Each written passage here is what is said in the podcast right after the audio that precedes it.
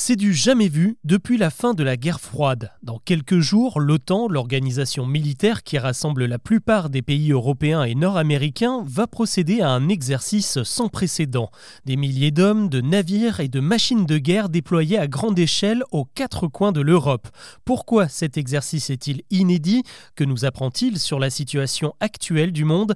Avant d'aborder les autres infos du jour, c'est le sujet principal qu'on explore ensemble. Bonjour à toutes et à tous et bienvenue dans Actu, le podcast qui vous propose un récap quotidien de l'actualité en moins de 7 minutes. C'est parti L'exercice est parti pour durer plusieurs mois. Ce jeudi, les responsables de l'organisation du traité nord-atlantique ont annoncé le lancement imminent de l'opération Steadfast Defender, défenseur inébranlable.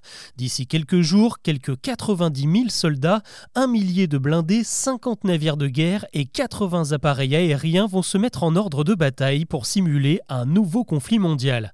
Au total, 32 pays vont prendre part à l'opération, des Marines américains, la Royal Navy britanniques et bien sûr des forces françaises vont être envoyées dans toute l'Europe et sur l'Atlantique pour réaliser ce que l'on appelle des grandes manœuvres. Du côté du commandement, le scénario est clair, les forces de l'OTAN doivent se mobiliser pour affronter un ennemi dont la taille de l'armée est comparable à la sienne. Et bien qu'il s'agisse d'événements fictifs, on imagine facilement quel pays pourrait représenter cette menace. Elle est d'ailleurs bien réelle depuis deux ans de guerre en Ukraine, c'est bien sûr la Russie. Car au-delà de son aspect technique, l'opération est surtout un message envoyé à Vladimir Poutine, une véritable démonstration de force. Évidemment, l'organisation de cet exercice a démarré il y a plusieurs mois, mais on peut clairement y voir une mise en garde alors que l'Ukraine perd l'avantage sur le terrain et encaisse de terribles coups. Selon l'un des responsables de l'OTAN en conférence de presse, l'Alliance entre désormais dans une nouvelle ère de défense collective. Autrement dit, si jusque-là les Occidentaux ont parlé d'une voix unie face à la Russie, cette entente se matérialise désormais dans la coopération militaire. La dernière fois que l'on a vu ça, c'était en 1988 avec l'opération Reforger. Quatre ans plus tard, l'URSS s'effondrait de l'intérieur. Certains aimeraient peut-être y voir un signe. L'actu aujourd'hui, c'est aussi cet appel à manifester partout en France ce dimanche. Plus de 300 élus de gauche invitent les Français à défiler contre la loi immigration adoptée en décembre. Elle doit encore recevoir le feu vert du Conseil constitutionnel qui rendra sa décision jeudi, le 25. C'est donc pour peser dans les débats que cette contestation a lieu ce week-end. Elle a d'ailleurs déjà débuté ce vendredi avec les blocages de plusieurs lycées parisiens et une marche des élèves dans les rues de la capitale. Autre mouvement, autre colère, les agriculteurs, eux, sont passés à l'action un peu partout cette semaine. Certains ont bloqué euh, l'autoroute A64 dans le sud-ouest ce vendredi matin. Ces opérations font écho aux énormes manifestations organisées ces derniers jours en Allemagne, en Pologne, en Roumanie et aux Pays-Bas. Les revendications ne sont pas les mêmes partout, mais les agriculteurs dénoncent tous l'avalanche de nouvelles normes européennes qui se multiplient encore à l'approche des élections en juin prochain. Pendant ce temps, le gouvernement se félicite d'une mesure récemment adoptée, le leasing social, qui a visiblement convaincu pas mal de monde. Euh, pour rappel, ce dispositif permet aux ménages les plus modestes de louer une voiture électrique pour moins de 100 euros par mois environ.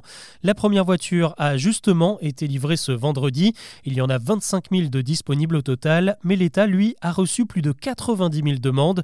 Dans une interview accordée à TF1, le ministre des Transports dit étudier la possibilité de monter à 40 000 voitures dans les prochains mois. On reste dans les transports avec l'année record de la SNCF. La compagnie ferroviaire vient de dévoiler son bilan 2023 et selon elle, il est historique. 122 millions de personnes ont pris place à bord des trains l'an dernier, c'est 4% de plus qu'en 2022 et les TER ont particulièrement cartonné. Les recrutements ont eux aussi été nombreux, 5000 personnes embauchées à la SNCF. Les prix, eux, en revanche, ont nettement augmenté, parfois de 60% sur certains trajets. Le président de la SNCF a quand même tenté de rassurer, en 2024, l'évolution des tarifs ne dépassera pas celle de l'inflation. Netflix, Disney ⁇ ou Prime Video vont-ils finir par enterrer la télévision? Peut-être, mais ce n'est pas pour tout de suite, selon les derniers chiffres de l'Institut Médiamétrie. On y apprend que nous avons passé 4h37 par jour en moyenne à regarder des vidéos sur des écrans l'an dernier. Et les deux tiers du temps, c'était devant la télé, qui reste sur une tendance plutôt stable. C'est plutôt les contenus qui évoluent, car ce sont les chaînes d'infos et les JT qui nous font le plus dégainer notre télécommande. Quand il s'agit de regarder des films ou des séries, là le streaming est largement devant. D'ailleurs, de plus en plus de monde s'y met et les plateformes ont gagné 2 millions de spectateurs en l'espace de 5 ans. Et justement, qu'est-ce qu'il y a à voir en streaming en ce moment? On termine là-dessus avec la plus grosse sortie de la semaine. Elle se passe sur Prime Video avec une série documentaire inédite consacrée à Squeezie. Le vidéaste le plus célèbre de France se dévoile dans Merci Internet, un peu à la manière d'Orelsan. Comme le rappeur Squeezie est suivi constamment par un caméraman depuis ses débuts, des archives qui retracent son parcours parfois compliqué entre ses tics envahissants et la vie de star pas évidente à gérer. Les cinq épisodes sont désormais dispo. Voilà ce que je vous propose de retenir de l'actu aujourd'hui. Avant de vous laisser, je vous invite à découvrir un autre podcast Chose à savoir. Il s'intitule Mon Empire et ici, il est question de sous, de pépettes, de mailles et surtout de succès. Comment Tony Parker s'est-il reconverti en businessman? Comment la plateforme Vinted a-t-elle révolutionné le marché de la seconde main? Qui est BYD, le constructeur automobile qui pourrait tout chambouler dans les prochaines années? Je réponds à toutes ces questions dans Mon Empire, dispo sur toutes les plateformes je vous mets les liens en description de cet épisode. A très vite